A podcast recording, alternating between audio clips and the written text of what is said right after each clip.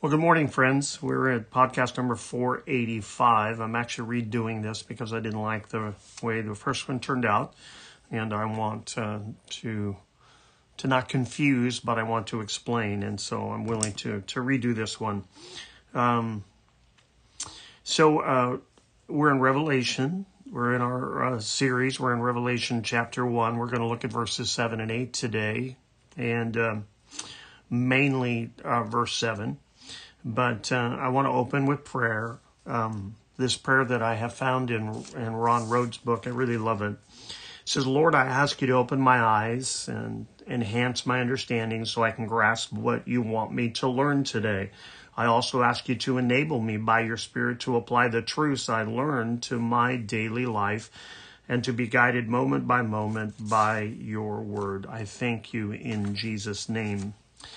Amen. Turn to Revelation, grab your books, grab your Bibles, grab your notebooks. Let's read our memory verse.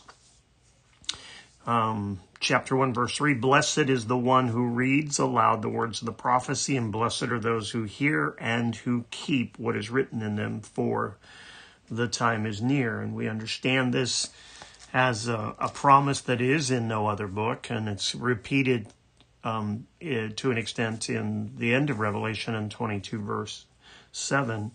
Um, so why wouldn't we want to get into the book of Revelation? Again, we talked about because it's it can be a difficult book to understand. It's 2,000 years um, of people fighting over it. And I'm not going to tell you that I have all the answers. I'm just going to explain to you what I've been reading and you can take it and do with what you want. But I believe you'll be blessed in this series just because you're going to hear the book of Revelation read over and over and over again, and you'll read it yourself. Let's look down at verse uh, 7 and verse 8. It says, Behold, he, meaning Christ, is coming with clouds. Every eye will see him, even those who pierced him, and the tribes, excuse me, and every even those who pierced him and all the tribes of the earth will wail on account of him even so amen. Again i apologize for my voice. I'm still getting it back. So there is this call to behold to pay attention. 25 times in the book of revelation we see um, this appeal to pay attention and to listen and and to see what is happening. When we mention here in Revelation chapter 7, behold, he is coming with the clouds, that should cause us to be familiar uh, or to bring to our minds um, what happened in the book of Exodus. And so let's go to the book of Exodus, chapter 13. You'll remember that after 413 years of bondage, um, God sends his deliverer. he sends Moses to bring his children out of Egyptian bondage. And it wasn't easy, you know, the multiple plagues. But as he brought them out, he made a promise to them in Exodus chapter 13, verse 21. It says, And the Lord went before them by day in a pillar of cloud to lead them along the way, and by night in a pillar of fire to give them light, that they might travel day by day and by night. The pillar of cloud by day and the pillar of fire by night did not depart from before the people, representing a visible manifestation of his presence and his promise. Then turn just a few pages over to Exodus chapter 16 and verse 10 chapter 16 and verse 10 and says, And as soon as Aaron spoke to the whole congregation of the people of Israel, they looked toward the wilderness, and behold, the glory of the Lord appeared in a cloud. And so God makes visible manifestations so that his people will, um, will see and realize that he's with them. Did it always work for them? No, because they're just like you and I. We have manifestations. We have the scripture uh, um, fulfilled. Uh, we have uh, the Holy Spirit living in our lives, and yet we still doubt at times whether God is with us. Turn to Daniel chapter 7. Daniel chapter 7 and verse 13. Here's a, a beautiful picture of, um, of Christ. Um, 700 some years before Christ is born, we have this, uh, this vision that Daniel has. In Daniel chapter 7, verse 13, it says, I saw in the night visions, and behold, with the clouds of heaven, clouds representing the presence of God, the glory of God, there came one like the Son of Man, Son of Man, 81 times again mentioned in the the New Testament, and he came to the Ancient of Days and was present before him. The Ancient of Days representing uh, the Father here, or he is the Father here, a name for him, and the Son of Man being Jesus Christ. Now turn to Matthew chapter 24. Matthew chapter 24. to explain this manifestation, we need to understand when this will happen and what this represents. Matthew chapter 24 and verse 30. It says, Then will appear in heaven the sign of the Son of Man, and then all the tribes of the earth will mourn, and they will see the Son of Man coming on the clouds of heaven with power and great glory. Here we have this picture of Daniel chapter 7, verse 13, manifested now in the second coming of our Lord. There is coming a time when Jesus Christ will come back and it will not be a happy moment for everyone. It says many will mourn. Many of those who will mourn um, will will mourn because they don't want to submit to God and they don't want it to be true that Jesus is coming back. Many that will mourn, the Bible says they will see him and they will realize that they have pierced him. Now, there's a couple scriptures in the Old Testament that we'll look at and one in the New about this piercing. And the timetable of this appears to be in, in the tribulation, the time of Daniel's trouble. Um, and this, this viewing of him, um, um, at the second coming, it will be too late for people to make a change because he's already come. And we'll see in a few scriptures in Revelation that many people don't want to change and they'll throw their fist to God, um, not wanting to accept it, which blows me away because although this, this powerful realization that the Bible is true and that Jesus is true, and yet there will still people who will not want to accept it. But there appears to be a, uh, in scripture a time when um, God is going to open himself up to the, the Jews. And many of those will realize that although they rejected um, the fact um, that Jesus could be the Messiah, they're going to find out that he in fact was. Now, I'm not going to, to give you these scriptures and tell you that I have a complete understanding of them, but listen to them and listen to this restoration of Israel in Zechariah chapter 12, verse 10, it says, And I will pour out on the house of David and the inhabitants of Jerusalem a spirit of grace and pleas for mercy, so that when they look on me, on whom they have pierced, they shall mourn for him. They look on him whom they have pierced, they shall mourn for him as one who mourns for an only child and weep bitterly over him as one weeps over a firstborn. And then you go to Zechariah 13 and verse 1 says, On that day there shall be a fountain open for the house of David and the inhabitants of Jerusalem to cleanse them from sin and uncleanness. Now, turn to Romans chapter 11 and let's see if we can make a little sense of those scriptures. There's time coming, the prophet Zechariah says. Um, when a fountain will be opened and when a realization will come um, to the Jews and to the other nations as well, we will see that Jesus is exactly who he says he is. So Romans chapter 11, verse 25. Romans 11, verse 25, Paul talking to the Gentiles here, not to be arrogant, he says, not to, to consider yourself um, of, of, of some of better. He says, lest you be wise in your own sight, I do not want you to be unaware of this mystery, brothers.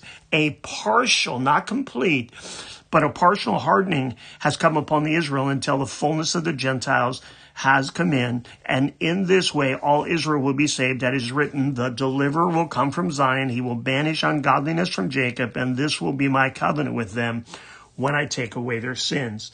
Now, I believe we're talking about the tribulation period when many were going to look on what's going on around them and they're going to realize that Christ was right. And I believe this will be the, the tribulation saints. It could be according to some commentators, right at the point of the second coming or close when there's a final battle where many look up and they believe uh, and, and, finally uh, that they um, have made a mistake. Now go to John chapter 1.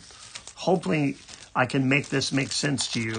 John chapter 1, verse 11. If I don't, it's not your fault, it's mine. In John chapter 1 and verse 11, it says, He, Jesus, came to his own, and his own people did not receive him.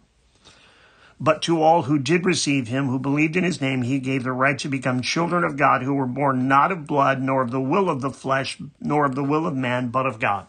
See, that opened the door for us as Gentiles to be brought into the family of God through adoption. And this partial hardening that took place in um, the Jews at that time will not last forever. And at, when that last Gentile is saved and that period is over and the church is raptured, I believe, we enter into this tribulation period, which we'll talk about in the next days.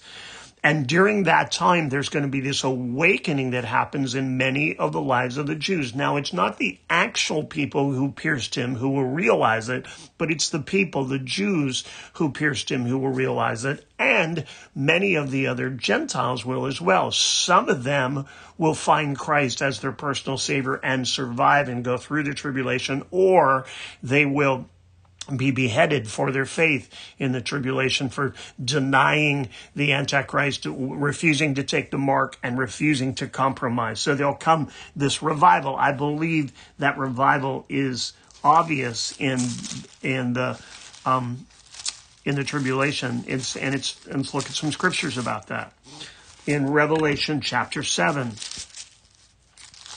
Revelation chapter 7 and verse 9 it says this a great multitude, every nation. After this I looked, and behold, a great multitude no one could number from every nation, from all tribes and peoples and languages, standing before the throne and before the Lamb, clothed in white robes with palm branches in their hands, and crying out with a loud voice, Salvation belongs to our God who sits on the throne and to the Lamb. And all the angels were standing around the throne and around the elders and the four living uh, creatures. They fell on their faces before the throne and worshiped God, saying, Amen, blessing and glory and wisdom and thanksgiving and honor and power and might be to our God forever and ever. Then one of the elders addressed me, saying, Who are these, clothed in white robes, and from where uh, have they come? I said to him, Sir, you know. And he said to me, These are the ones coming out of the great tribulation. They have washed their robes and made them white in the blood of the Lamb. So I do believe that we're going to see many, many come through the tribulation and come to a relationship with Jesus Christ.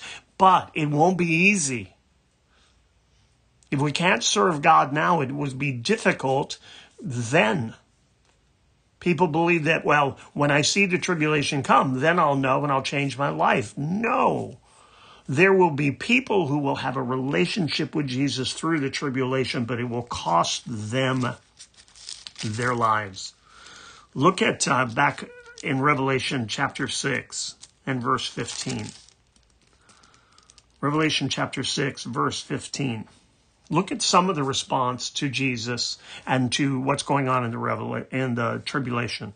Verse 15, then the kings of the earth and the great ones and the gener- generals and the rich and the powerful and everyone, slave and free, hid themselves in the caves and among the rocks of the mountains, calling to the mountains and rocks, fall on us and hide us from the face of him who is seated on the throne and from the wrath of the Lamb, for the great day of the, the their wrath has come, and who can stand? Who um, can explain this other than it appears that they're going to have a sight of Christ on the throne? There's going to they're going to be able to see him and they're going to they're going to cry out, "Not you are God." They're going to cry out to the rocks, "Hide us from him who sits on the throne." The tribulation period is not going to be easy. Some say the first three and a half years will be will be peaceful, but there's still going to be wars and conflicts and battles, I believe. And the last three and a half years are going to be hell on earth. So people make a decision for Christ today. This isn't a fearful message. This is a behold 25 times in the book of Revelation. Behold or pay attention or listen. if you have ears to hear, if you have a, a, a, heart to understand, God is reaching out to his people in love. Let's look at Revelation chapter 9. Revelation chapter 9, verse 20 says, The rest of mankind were not killed by these plagues, do, who were not killed by these plagues, did not repent of the works of their hands, nor give up worshiping demons and idols of gold and silver and bronze and stone and wood, which cannot see or hear or walk, nor did they repent of their murders or their sorceries or their sexual immorality or their thefts. There will be some people who are so entrenched in their sin that they refuse to repent no matter how God reaches out to them. Again, I'm not trying to frighten you today. I'm trying to explain to you that there is a horrible period coming upon the face of this earth. There is tribulation today, not the tribulation, but there's tribulation today. There are wars and rumors of wars. There are plagues. There are um, persecutions. There are all things, kinds of things going all over this planet, and still many won't recognize that there is Christ who loves them. We need to recognize it. And for those of us who have a relationship with Jesus Christ, listen to what Paul says in 1 Thessalonians chapter 4 and verse 13. He's talking to the church at Thessalonica, but he's also talking to you and I. But we do not want you to be uninformed, brothers, about those who are asleep, those who have died in Christ, that you may not grieve as others do who have no hope. For since we believe that Jesus died and rose again, even so through Jesus, God will bring with him those who have fallen asleep. For this we declare to you by a word from the Lord that we who are alive, who are left until the coming of the Lord, will not precede those who have fallen asleep. For the Lord himself will descend from heaven with a cry of command, with the voice of an archangel, and with the sound of the trumpet of God. And the dead in Christ will rise first. Then we who are alive, who are left, will be caught up together with them in the clouds to meet the Lord in the air. And so will we ever always be with the Lord. Therefore, encourage one another with these words. What's he saying? This is the difference between the second coming and the rapture. This portion of scripture is the rapture where Jesus comes in the clouds, but we go to meet him and will forever be with him. Then at the second coming, we'll come back with him.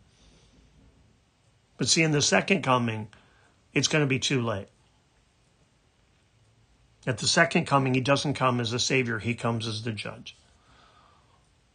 Revelation should cause us to be the most evangelistic we've ever been in our life. Because what's presented here in, in uh, in the tribulation will be a horrible time on this earth. And we would not want anybody to go through that. And you and I ourselves need to make sure that our lives are hidden in Jesus Christ so that at the rapture, whenever that gonna, is going to take place, and I believe it's the next thing on the prophetic calendar, that when Jesus comes back, we're ready to meet him in the air. Let me pray for us in 2 Peter chapter 3 verse 18, but grow in the grace and knowledge of our Lord and Savior Jesus Christ. To him be the glory, both now and to the day of eternity. Amen. God bless you until we talk again.